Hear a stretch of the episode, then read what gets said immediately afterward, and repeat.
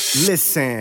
Welcome to the Dotcast from Nine Dots. Nine Dots is the online learning community for wedding photographers. As well as this podcast, Nine Dots also offers industry leading online content and the best annual conference in the known universe. Check it all out at 9-dots.co.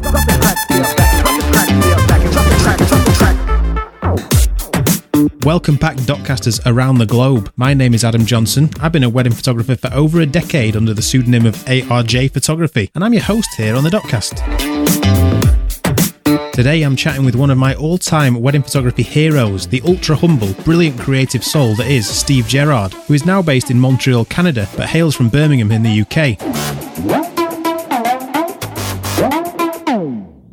We'll talk about how Steve built his business to become one of the most well known UK wedding photographers in the early 2010s before relocating to Canada and starting his business from scratch over there. He'll share some tips which I think will be useful to anyone contemplating relocation in the future or going through it right now. We'll also talk about Steve's other passion for music and music photography and how bringing his music photography influences into his wedding photography is what transformed his work in the early days.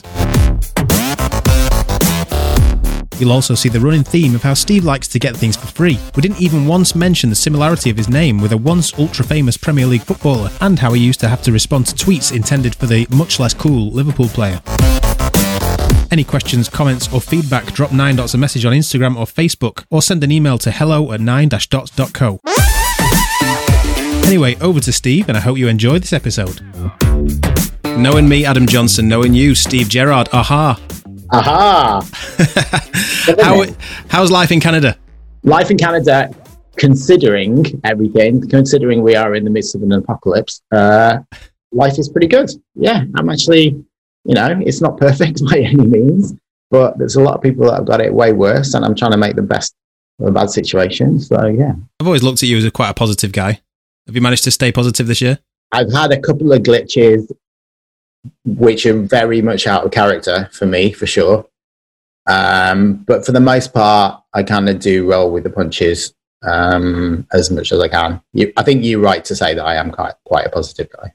Yeah, I think so. I mean, I, so I just to give a bit of background, we'll talk about why you're in Canada, why you've got an English accent, but you're in Canada in a bit for people who maybe don't know your history. But going right back to the first, so you you were the first photographer I ever discovered in my photography career that I wanted to be like.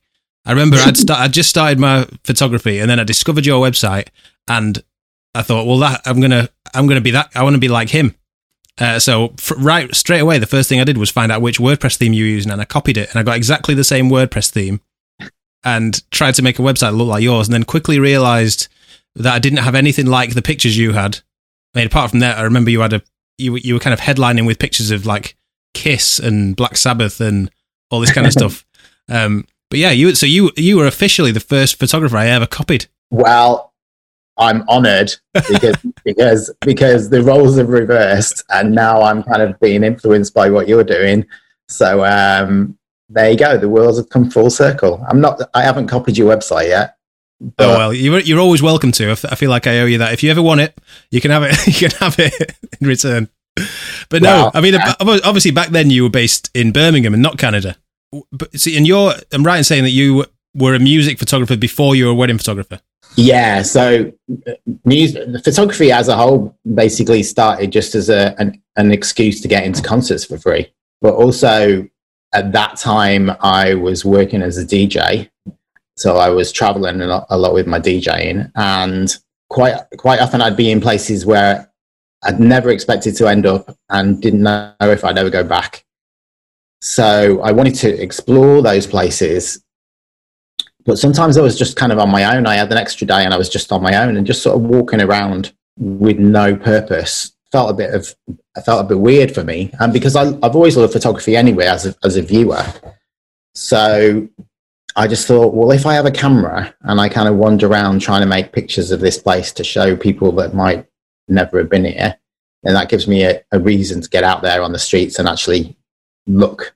So that's what I started doing, and I just really got the bug for taking pictures, and then coming back to England and getting into gigs for free because people wanted me to take pictures of, of the bands, which to begin with they didn't, and I had to basically flag, flag it. But after I'd done it for a bit and people started seeing the pictures and thinking they weren't crap, then people actually wanted me to do that, and that was just amazing to be not only getting into gigs for free, but being face to face with sometimes your heroes and being able to make pictures from it. It was it was cool.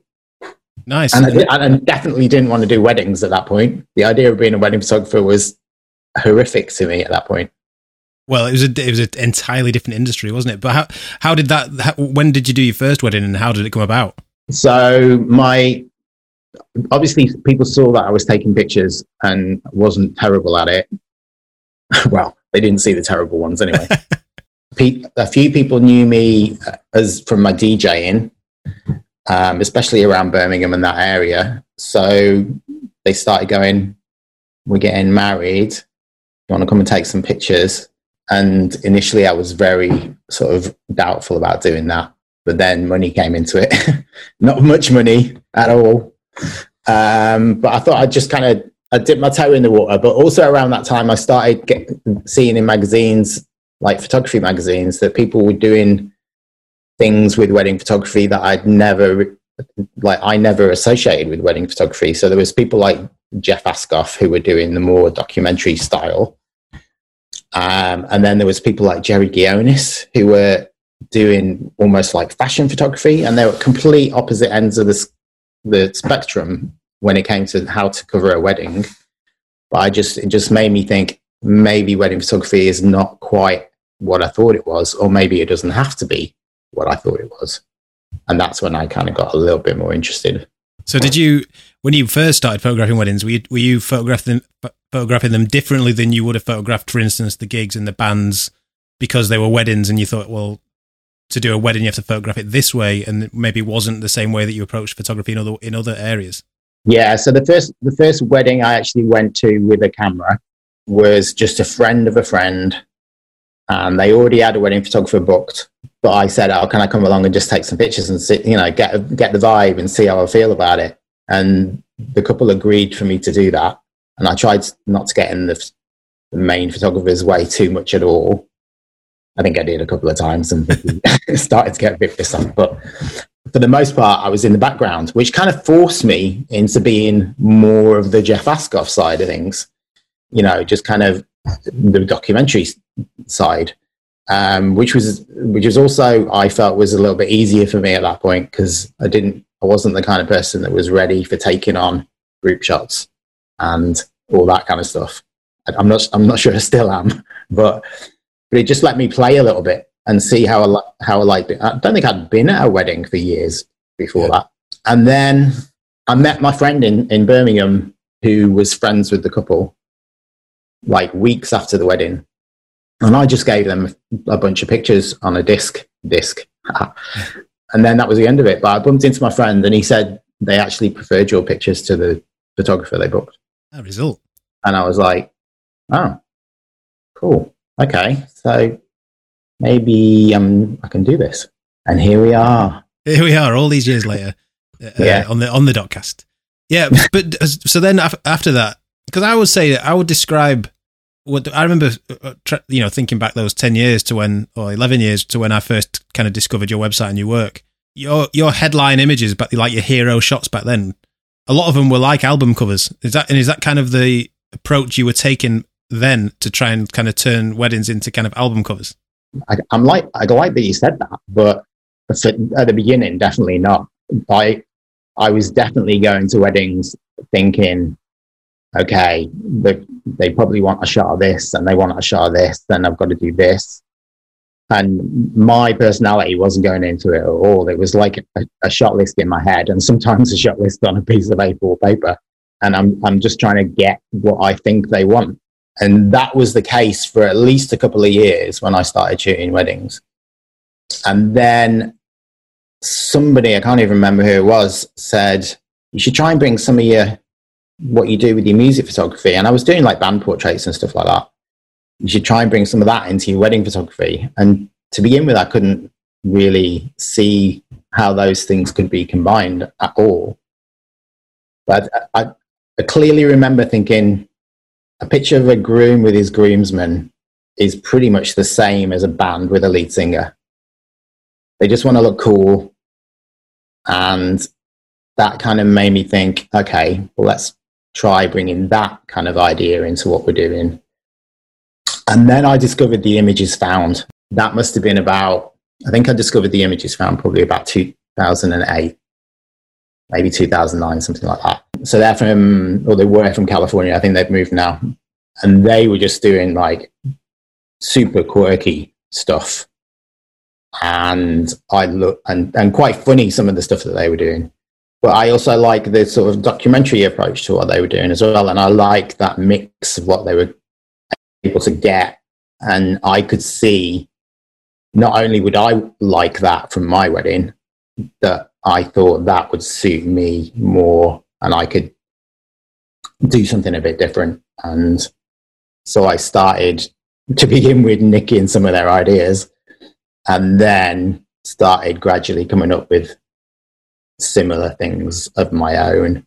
And those were the kind of images that people paid attention to because even though I knew they were doing that over in California, the regular people in Birmingham and beyond had never really seen much of that. So it was one of those things like people, like I do wedding fairs back then and show these kind of kind of really quirky pictures and I knew that people, some people hated it or just didn't get it. Like, why the hell are you doing that? Why are you showing me this picture of a couple standing with traffic cones in front of their head? But I knew that there was going to be people out there that like that because I liked it, and I'm not a complete weirdo. So it was just a, it's just a matter of finding the people that wanted something a bit different, and thankfully that kind of happened pretty quick. You were the, I mean, that's what I mean. So I probably discovered your work probably yeah, 2009, maybe early 2010. That's when I was kind of starting out.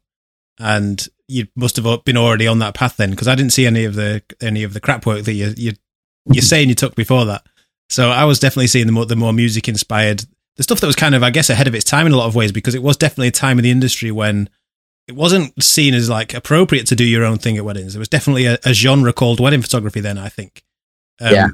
And there was a way you're supposed to do, like you say, you're supposed to take, a, you're supposed to do a picture of the shoes and then a picture of the bouquet and then maybe a picture of the champagne in its in its ice bucket. And and these were not these were not negotiable photos. Like these were the, or, is, or a picture of the rings on the shoes on the ice bucket with the champagne. it's true. Well, yeah. no, just just as an aside, I remember you used to you kind of. Am I right in saying you used to do like ring shots? Like you used to do quite quirky ring shots. I used to try, I used to do ring shots at every wedding pretty much. And I, now I only do them if I really have a good idea to do. Yeah. To do. I think I remember stuff like bal- like rings balanced on apples. And it, I mean, yeah.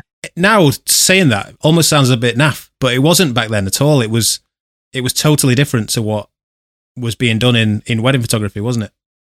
Yeah, it was. Um, and it got to the point where um, I would always try and do those shots while the couple were having their dinner. So they'd be sat down, everyone would like the meal would start the service, and I'd go over to the couple and say, "Can I borrow your ring, rings for five minutes?" And I'd I'd usually have an idea of what I wanted to do already, and I'd try and incorporate things that they had at the wedding, stuff that they brought with them, or something that was unique to the venue, or something. I'd usually have an idea, and if I didn't, then I'd be like, "Oh my god, pressure's on! I've got to think of something." And I didn't. I never wanted to repeat myself ever so I didn't want to, you know, just do a shot that I'd done like with the apples or whatever it was. So it was always like this little challenge to me, to me during the wedding day. But couples would get excited because they'd seen shots that I'd done before and liked those. So they were like, wonder what he's going to do for our wedding. And I never wanted him to be disappointed with that. So, but yeah, I kind of, and I did that for a long time. I did that for years, really. Um, do you think you did that for years because you realized it was you know, if, if for instance, if couples were getting excited about those things and, and maybe, no, I'm not saying you got booked for ring shots at all and it, nothing like that, but did you see that there was a business element to things like that, to having these these different photos that people would buy into and maybe get you more bookings? Because I think you're you've always been tuned into the business side of of photography as well. Yeah, well, yeah. You can say no if you want. I mean, but people listening can't see your facial expressions. I, I get the feeling that, that question didn't go down well. Yeah. I don't think I've ever been I'm definitely not a pushy person when it comes to business. Yeah. Like I pay attention and I'm I'm very focused in a certain way. But I don't I hate people being pushy with me in business. So I definitely don't want to be like that with with couples. And No, I, I didn't. I didn't mean that way. I just mean, did you carry on doing these ring shots because just because you liked them, or, or did you think that it was it was a was it was there any tactics behind it? no, not really. I just thought it was it was a bit different. Couples seem to like it. I quite like doing it, and as soon as I stopped liking doing it, I pretty much I stopped doing it unless something really grabbed me, and I'm like, this could be a really cool ring shot. And I have done some in the last few years, but nowhere near as many for sure. And Jonas Peterson once said he never does ring shots because that's the only thing they always have on them. Like after the wedding, they can just look down at their hand and see their rings. so that was that was his reason. I'm like, yeah, I kind of get that, but that that's it wasn't.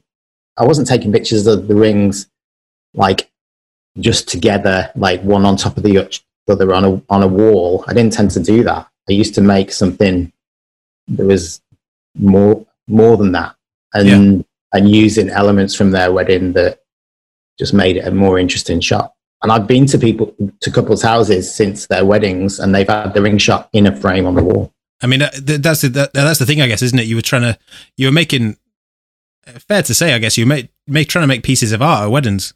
That's the way. yeah, man, I was Yeah. making art. Let's do it. Let's go there. No, That- so you know, in all seriousness, that's kind of what it was, whether you call that art or not. That's kind of what I was what I was aiming for, is to make it an interesting image that involved the rings. Yeah. And also, I think that's cool in a way because it, I can see why people would put that on their wall, maybe even over a, over, over a picture of themselves because they're putting your pic- big picture of yourself on the wall is kind of vain. Whereas, but if you put the the cool ring shot that your cool photographer took at your cool wedding, but it's not a Mm. picture of you, it's like you're putting one of your wedding pictures up without being really vain about it. In a lot of ways, Yeah. I can see why. Yeah. I think it's a bit of a cliche. The whole "I don't do ring shots because they can see them" type thing. But yeah, uh, I don't want to get too controversial. But um, so I remember the, the next thing was kind of I remember it was, it was 2011, and I was just about to leave my full time job, and this is the heyday of Twitter um, for wedding photographers. And I was on Twitter one evening, and I saw a me- uh, saw a tweet from Steve Gerrard, who was obviously my hero at that at that point, uh, saying, "I need a second shooter for this date. DM me if you're interested." And I thought I'm definitely not ready to work with Steve Gerrard, but I'm going to go for it.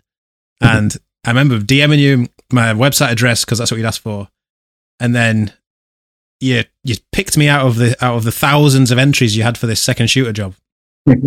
And the first uh, uh, the first th- job wedding I ever did as when I when I went full time was to second shoot for you at a wedding in Sheffield. I think it was Sheffield. yeah, it was. I remember it.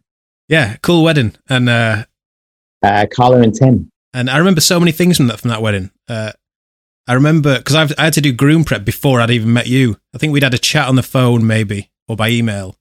Um, yeah, and I'd done the groom prep, and the whole time I'm thinking, oh my god, these are never going to be good enough for Steve, ever in a million years. Uh, and then you arrived, and I mean this is a compliment. You were a totally normal person, and I was expe- and I was expect. I don't know what I was expecting. I think I was maybe expecting you to arrive on jetpack or. Uh, or I don't know jet ski or I don't know your own private jet or something, but it turned out you were just a really normal, nice person. Uh, and we had a good time that day. We had a good time. But and I remember uh, I was still at that point shooting like aperture priority, and and I remember at one point leaning over asking, like, assuming that you were shooting aperture priority and you were shoot, you were obviously shooting manual, and I kind of asked you what your settings were, and you just told me your actual settings, like your manual settings, and I just meant like wh- where have you dialed up and down the plus and minus exposure wheel, and I Right. thought, oh my god, you can actually shoot weddings on manual exposure. You're even a, e- even more incredible than I thought you were. Um, but I think what it was amazing for me that day, and I, I don't know if I've ever told you, but just the fact that you were kind of normal and you dealt with people in a normal way and were, de- were, were ultra relaxed on the day, but also kind of organized because you did have your piece of paper and you knew what you were doing at what point and all that kind of stuff. That gave me loads of confidence to crack on with my own career at that point, thinking, oh, he's he's actually a normal nice guy, and I think I'm quite a normal nice guy. So maybe normal nice guys can be good at wedding photography I think So- normal nice guys are the best at wedding photography. Yeah, and girls, obviously. And Uh, girls. Yeah, but I think we had a good time that day, and um, yeah, I learned a lot. I, I think just in terms of a, of general approach, and uh, and obviously they say don't meet your heroes, but I met him and he turned out he was all right. And uh, no, it was good fun. I think it was good fun, and uh, I think I don't know what point I'm making with this whole story, but I think you've always been kind of open to uh, letting people into your world and collaborating and being part of commu- the community, the wider community, and rather than trying to like hide and keep secrets and and all the rest I, of it. That's always been, even back in those heydays of Twitter, that always seems to have been like a big part of the way you've run your business. Yeah, absolutely. Like I'm, you know, I think uh, uh, for the most part, the wedding photography world is is pretty good at sharing, and anybody who kind of seems to keep secrets from other photographers is is seen as a bit odd and just a bit just obviously vain. I think because it doesn't matter. Like you can tell people all that stuff, and you're still going to take different pictures pictures from each other completely. Like, and you never remember everything that somebody tells you when you've got a camera in your hand and you're at a wedding anyway. Yeah, like, you can try, but you're not going to. Whatever's in your head and in your heart is going to come through in the way you take a picture, and that'll develop over time but you you're never going to be an exact replica of anybody who's given you all their secrets and even giving you their gear. Yeah. You know, it's like, so why would you do that? Yep.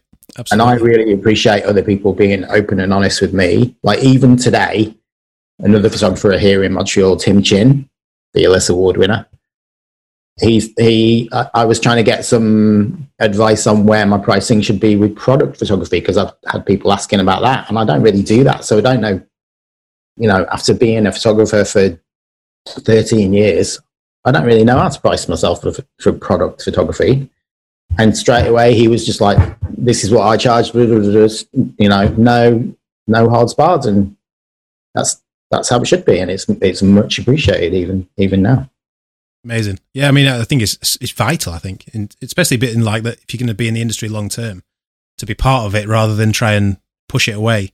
But just before we talk about the whole Canada thing, I, so I was I was talking to a photographer friend the other day, and she, I was saying about who I was going to be chatting to on some upcoming podcast episodes, and I mentioned you, and she said uh, your workshop, yours, Steve, was the best she's ever done, and bear in mind she's been on mine since. So uh, and I said, "Oh, thanks for that." But she knows. She said it, it, was the first workshop she ever did, and it was the best one she ever did because I think you were so open and giving with your knowledge. Because how long you've been doing workshops for quite a while? How, when, how long have you been teaching workshops? I my first workshop I think was 2012. Yeah, and I didn't feel in any position to be teaching other people before that, and even then I didn't. But I had people. I had a studio at that time in Birmingham at the Custard Factory and I remember I had a couple of people come in asking me if I did workshops. Like they just walk in the door and say, "Do you ever do photography workshops?" I'm like, "Nah, sorry." And they're like, "Do you any, do you know anybody who does that's kind of similar in style to you?" And I'm like, uh, and at that time there wasn't really.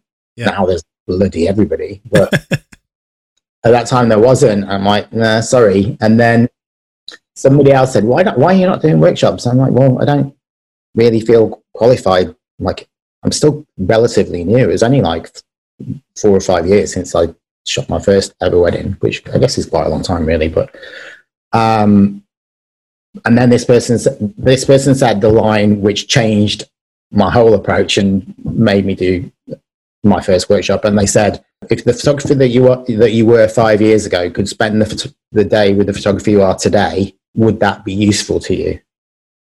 And I'm like, God, yeah, that'd be that'd be really useful to me to just learn everything that I've learned in five years over a few hours. Not everything, obviously, but like, and, and hopefully miss out some of the stupid things that I did.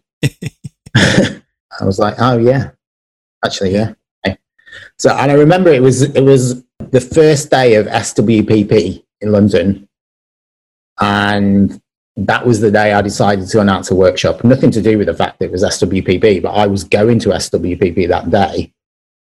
And I announced it on my blog and then basically got a train to London for the day. By the time I got back, the workshop was sold out. And I was like, oh, okay, that's cool. And then I started to get nervous that there was actually going to be people there that wanted to get their money's worth. And it was great. I actually and I was always the kid in school that hated talking in front of people, like to to the nth degree, I would avoid that kind of stuff at all possible costs. Like I wouldn't go to school that day. So I was kind of nervous on the first few workshops, but it was also really good fun. And I tried to keep that very open, easygoing vibe, even at the workshops. And I never ever want it to be me stood in front of people just talking mm. and them listening. I want, I always try and make it a conversation because that lets people, it, it, I think it makes people ask questions that they might be a bit shy about asking but it also makes it easier for me because I don't feel like I'm just like there with all these eyes looking at me and the pressure's on. It, and it becomes much more fun and people joke around and have a bit of a laugh. And, and I know that one of your nine dots uh, colleagues came on one of, one of my workshops and Alan Law came on one of my workshops. And there's quite a few people actually that we know that and some of them I've forgotten that they'd been on my workshops, and then they mention it, and I'm like, oh. But speaking about that, I mean, I remember you. I can't remember who was first, but you did something again. You did something that no, nobody else was doing. I don't think, in that you started hosting fo- overseas photographers workshops at your studio in Birmingham. I know you hosted Davina and Daniel there. Yeah, um, and Jeff. Did you host Jeff Newsom one of those as well? Um, yeah, and Burwary Steve. Yeah, and Sean Flanagan. Yeah. But no yeah. one else was really doing that at that time. So why, again, how you did, how did that was? You know why yeah. I did that? Go for it. Because I wanted to go on their workshops and nobody was bringing them over. Right. And so I got to go on their workshops for free by letting them use my studio. Yeah. And that That's... was purely selfish reasons to do that. And quite often I ended up getting pictures from those photographers as a result for free. so um, yeah, and, and, and new friends and all, and, and everything. my favourite. And lots of new friends. Yeah, there's you know quite a few photographers that we would both know that came on those workshops as well. Um, so I didn't take a cut from them hosting their workshops in my studio. I would just get a free workshop. Yeah. I mean, I can see that you're saying that's selfish, but obviously you're sharing that you're sharing that the ability to learn from them with, you know, 10, 12, 15 other UK based photographers. So there's still that element of kind of sharing knowledge and uh, there's a selflessness to go along with the selfishness, I guess. but so obviously, you've then, you know, climbed to the arguably the top of the UK wedding photography industry at that point, and at that point, you decide to relocate to Canada. That the things we do for our wives. yeah, so that's the main. That's the reason you immigrated, wasn't it? Because you, your wife Evelyn is Canadian. She is, yeah. So, so she's from Montreal. She lived with me in in Birmingham for nine years. So we we got married and had our kids in Birmingham but she always used to get a bit homesick. And um, she's got a big family in Montreal. There was always a little bit of a conversation of possibly moving. And I, I was just up for a bit of an adventure, to be honest. And, You know, I obviously wanted to keep her happy, but the idea of living on a different continent was just kind of cool. And I knew that it was going to be a risk business wise, if I only I'd known. Uh, what was it like though? So what, what was the experience like? Was it was it literally starting from scratch once you got to Canada? It was pretty much. It was. Um, the only people that knew me here as a photographer were a couple of other photographers. One of which, pretty much as soon as we moved over here, got in touch with me and invited me out for coffee and told me lots just gave me loads of advice about how it is with the wedding industry in Montreal and Canada. And so that was that was great. You know initially somebody's just reaching out to you and saying let's meet up hang out and have a chat. But all my kind of uh, referral kind of potential just pretty much went out the window. But for the first couple of years I was here I was just back in, in the UK every literally every few weeks sometimes for weddings. And uh, the first year that I was here, I don't, I think I did one wedding, and that was for one of Evelyn's friends. And that, and all my other weddings were in either either the UK or other places that I would have been going if I was still living in the UK. So yeah, it was it was it Tricky. was hard, and even even for the first two almost three years, it was pretty quiet here as far as the amount of weddings I was shooting. Thank God I had that. Thank God we live in an in, we work in an industry where we can go back to the other side of the Atlantic and do a job that's gonna, you know, if I was a plumber, it wouldn't really be worth my while going back to Birmingham to fix somebody's plumbing. but with weddings you can do that. So thank God we we can do, we can do that and still earn a pretty good living while we build the business up Yeah. in a completely new territory. Uh, What what year was it that you you moved over? End of 2014. Yeah, so I've been here almost exactly six years now. And uh, how long would I mean? How long did it take you to feel established over there? I still don't know whether I am. Seriously. I mean, you moved at a time when when the industry was moving really, really quick worldwide. I think uh, in a lot of ways, because Yeah. you would have been, you would have been. I mean, I always call it the kind of the SEO heyday, that early to early 2010s when we were all able to kind of get a good foothold in SEO over here, um, without that much knowledge, and because it wasn't really something that everybody was trying to do. And I know you'd done pretty well at SEO in at that time here. It was a necessity. I I spent probably hundreds of hours learning about SEO and anything that could affect my SEO and my Google ranking in Montreal. Because I'd done pretty well in the UK, I had a lot of incoming links and things like that from things like Rock and Roll Bride and Rock My Wedding and Love My Dress and those established wedding blogs. And, and lots of other places actually that they all pointed to me being in Birmingham and Google, it, it's hard to un, for Google to unlearn that because mm. you moved to a different country. So I had to just work and work and work and find tricks and like I knew a certain amount about, about SEO, but I've learned so much more now about SEO and things that can affect your SEO. Can I give a, shall I give a secret away? Yeah, If you want, if you want to give a secret away, Steve, you can. Photographers on the whole are ignoring the potential of Pinterest these days. It can really affect your Google rankings. And that's all I'm going to say. I like it. I like it. You dropped a little dropped a little nugget in, but people have to do their own research. But no, I, I actually agree with you on that sort of thing. It's the it's, it's the it's the most neglected and potentially one of the most powerful. I was read I read a, just a short quote about Pinterest today actually, which was that Pin- people look at Pinterest as a social network, but Pinterest isn't a social network. Pinterest is a search engine all all of its own. Uh, Yeah, Pinterest tried to be a social network to begin with when a lot of photographers were joining Pinterest. And then it completely changed over the years in between when people just kind of left it alone and didn't do anything. And, they, and people don't realize how much it changed. Yeah. And, and even like hashtags, Pinterest used to say, hashtags don't work on Pinterest, don't use them.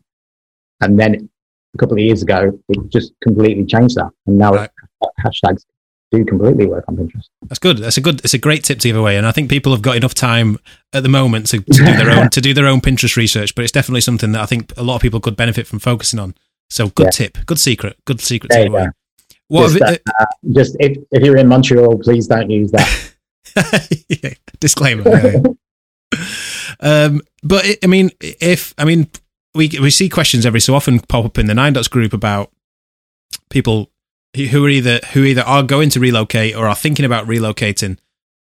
Have, have you got like f- three or four quick tips that you would say to people who are relocating of how they can begin to, you know, establish their business on the in the new place?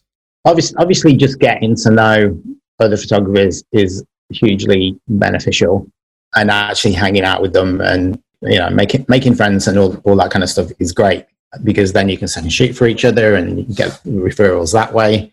One of the things that I started, and this goes back to the SEO thing, was researching the kind of venues that I would like to be shooting weddings at, and then doing SEO aimed at those kind of venues, like setting up a page for that. That that little trick that has worked pretty well for me here. And e- even now, I don't really get that many referrals because I haven't done hundreds of weddings like I did in the UK, where I was getting a lot of referrals, and I could rely on that to quite a good extent. But here, it's still I'm still like making sure that I'm on I'm on Google all the time because that's where people, for the most part, are still finding me because I've only been here six years and I've only really been shooting regular weddings here for four years. It's just hard. It is hard work.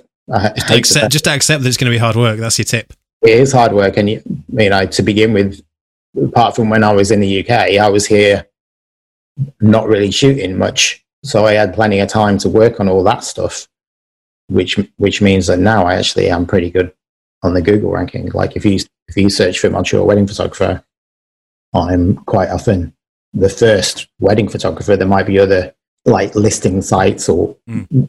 you know those kind of things that come up before me, but I'm definitely one of the first on there, which must annoy some of the photographers that live in Montreal and have been doing it for years and years here. But Who's this British guy that's come over here, stolen yeah, our, coming over here, taking our rankings? Um, is is music photography still a big part of, of your life? it was. Yeah, I mean, yeah. Taking 2020 out of the equation. Yeah, apart from 2020, yeah, yeah, it's been a big part of my life. And I actually, when I was in Birmingham, I ran a blog, a music blog called Birmingham Live. I also did music photography for a few magazines, NME and Sound and Metal Hammer and people like- like that. But when I was coming coming to Montreal, I knew that I wasn't going to have much of that. So I, I actually set up a blog called Montreal Rocks, a music blog, before I even moved to Canada. So that was already live online with a bit of content. So when I moved here, I again made a few contacts looking for other music photographers and writers that can write about music and just put a little team together and that allowed me to get access into gigs pretty quickly and you know that's that's done really well and and keeps keeps me pretty busy even though don't make much money from that but I get I hardly ever buy tickets for gigs anymore. But in normal times, I'll go to like four or five gigs a month. Sometimes, sometimes like three or four a week, depending on who's touring, obviously. And get into festivals and stuff like that. Get to interview people. It, it's brilliant. I love it. And you can see that that stuff on my site alongside the weddings. And some sometimes people say to me, "Don't you think you should keep those separate because they're so different?" And people think it's going to put off the wedding clients. But I've always been of, of the opinion that the kind of people who I like to hang out with tend to be quite often into their music. And it's one thing that kind of sets me apart. And if, if they're like, oh, this guy, he doesn't specialize in weddings, he, he doesn't only do weddings, so I'm not going to take him seriously, fine, I'll let him go. You've always put your music photography right up alongside your wedding photography, haven't you? You've- Well, Yeah. as long as I as long as I followed your work. and quite often I, I've had a lot a lot of couples that when they meet me or when they talk they, we have a skype meeting or whatever about shooting their wedding the conversation just instantly switches to music and they'll they'll say oh i can't believe you've shot my favorite band and then sometimes i make a little note of that and then when they book me i send them a print of their favorite band that, that I've taken. And it's like, it's nice to have that in your back pocket. It's something different again. So yeah, I'm fine with it. It doesn't really work the other way around. That's the only problem. Yeah. If someone, if someone's looking for a music photographer and they see you do weddings, then that makes them go, hmm. Not really a serious music photographer if you're wedding Yeah. photographer somehow. And, and I find that it's a bit annoying, but that is true. Mm. It's just that whole wedding photography thing, isn't it? Sometimes it gets a bad rap, Yeah. even though we know it shouldn't. I mean, there was a time when it should have. We should it should have got a bad rap, but I think these days, Yeah. some of the wedding photographers are some of the best photographers around. Uh, but people still don't people still don't see that, do they? What about what about DJing? Is that is that in your past that now, or is that something that is still part of your life? I think I think that's definitely in my past. I did um, one gig back in 2016, I think it was in Bristol. A, a club that I used to play at back in the day was having like a bit of a uh, reunion anniversary gig, and they asked me. First of all, they asked me if I was if I wanted to go because they didn't know if I'd be in the UK, and I was going to be in the UK. So I said, "Yeah, I'd love to come." Like one of my favorite DJs, John Digweed, was playing, and then they said, "Well, if you come in, do you want to play? Do you want to play the the, the pre-party?" Is what it. So it's like in a in a bar before the main event. I was like, and I hadn't D, I hadn't DJ'd for like six years or something, seven years maybe. So I was like, I really fancied it. I haven't even got decks here anymore, so I couldn't even practice before. so I said yes, which is the kind of thing that I do is say yes and then kind of panic afterwards. And it, and it was great. It was great fun. But then they sent me the poster for the event, and there was about four or five DJs playing, and I was one of them. My name was in big letters at the top, and everybody else was in smaller letters underneath. Don't make me out to be like the big. I mean, it was only the pre-party, but I was still like, you didn't tell me you were going to make me the headliner. I haven't DJed for six or seven years, but uh, but no, that was that was it. So I think I think that was a good place to just kind of go right back for one more gig, and then we'll yeah. leave it out. I mean, maybe one day. Never say never. Never say never. Never say never. And, I've, still got all, I've still got all the tunes, and I still can do it, as approved on that occasion. So, yeah, exactly. Yeah, yeah. Not, and presumably you've not fallen out of love with it or anything. Oh no, not at all. Yeah, exactly. So yeah, never say never. There's always time. And also, it's 2020. Literally, any anything can happen. 2020 has proved that. Yeah. Uh, so on that, I guess on that on that subject, not to go into the whole doom and gloom of of the world and what you referred to earlier as the apocalypse. Has it made you reflect in any way on your work, your career? Is anything going to change? Do you think when the world gets back to normal for st- for your work or your, you in general?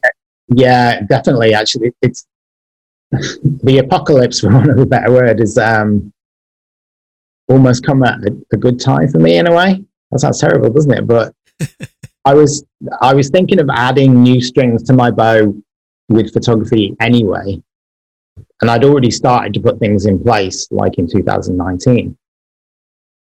But now it's kind of with weddings being so uncertain, having other strings to your bow has almost become like a bit of a a lifeboat. So, and it's also given me time because I haven't been shooting.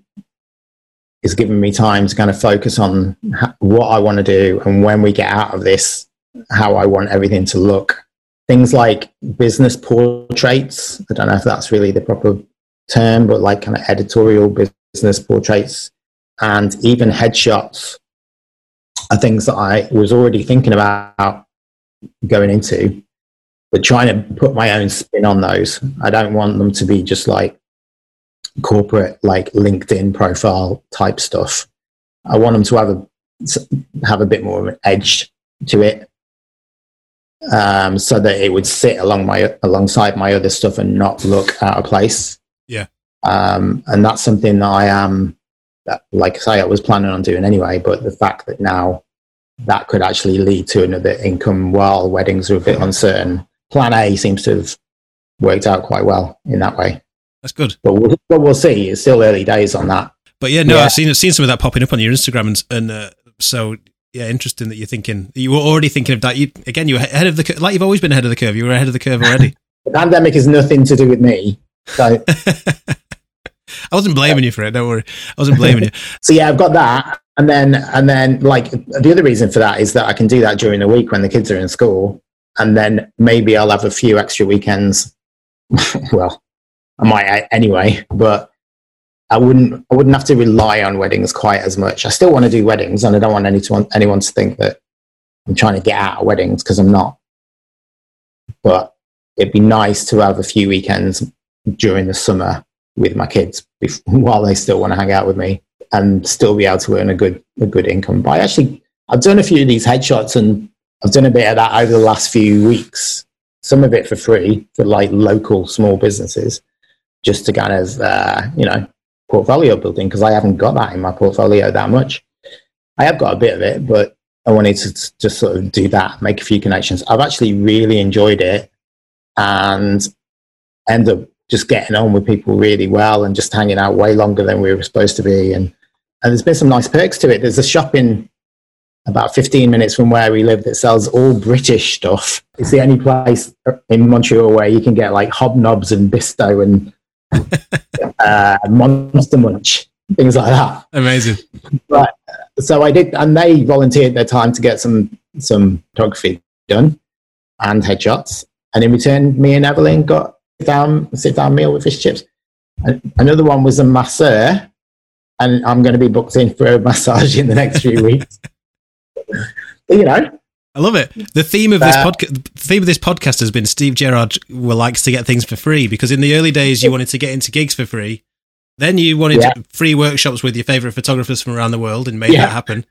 Even yeah. now, you move, move into Montreal. The first thing you did before weddings was to set up a blog to give you free access to gigs in Montreal, and now you're getting free fish and chips and massages. It wouldn't be the first time that I've been called a superstar bl- blagger. yeah, people like. I used to go to Miami for the music, the Winter Music Conference um, every year when I was DJing, and some of the high profile parties that like even some of my favorite DJs struggle to get into, I'd, I'd ma- to blag into them somehow. And then people would see me in there and go like, how the hell is it you, are you, are you in here? Like, and I just, yeah, I did get a bit of a reputation for being a bit of a blagger. Amazing. That's all right. I'm happy with that. Yeah, yeah. I mean, if it's still getting your stuff for free, then it's all good. Have you ever shot any anybody? Who's the who's your favorite person you've ever taken a picture of? Well, um, well, my favorite band since like the early '90s has been Pearl Jam. So just being able to be right in front of the stage taking pictures of them was, was it's always a buzz. I've shot them like three times. Looking through your camera and seeing on the other side Slash doing a guitar solo, it's pretty surreal for a kid that was that grew up listening to rock music. You know I mean? But then the same thing, I've taken pictures of Beyonce from a distance. It has to be said. but just having that kind of access is you never get bored of that and it's it always feels like a privilege one to one it would be quite often it's just it's people that you may never have heard of because just because i'm a big fan of their music i get more nervous around unknown artists that i love than really famous pe- people who i'm not that massive a fan of so me having a connection to somebody's music makes me more nervous around them. But I did some pictures with like the guys from Black Sabbath. That's you know that's a privilege because they're just a legendary band that have been around for 50 years. So yeah, and one of my favorite artists, which most people have never heard of, is a girl called Kathleen Edwards. And I love her music. I've done since 2008. I've seen her multiple times. I did some portraits with her at one point. She used some of my live pictures on uh, Facebook and stuff. And in three weeks, I'm photographing her wedding. Oh, amazing! Yeah, perfect. Love that. That's, that's, a good that's a good place to finish as well because it kind of brings us full circle and right back to the whole right, right back to where we started talking, which was about mu- music photography. But um, no, it's been a pleasure to have you to have a chat with you. Thanks for the thanks for your time and, and some of the some of the nuggets you've dropped, and hopefully you've inspired people to basically see what they can get for free from yeah. here on in. Here on in. that's, that's all you should be doing now is just like trying to blag your way through life. That's what photographers do anyway, isn't it?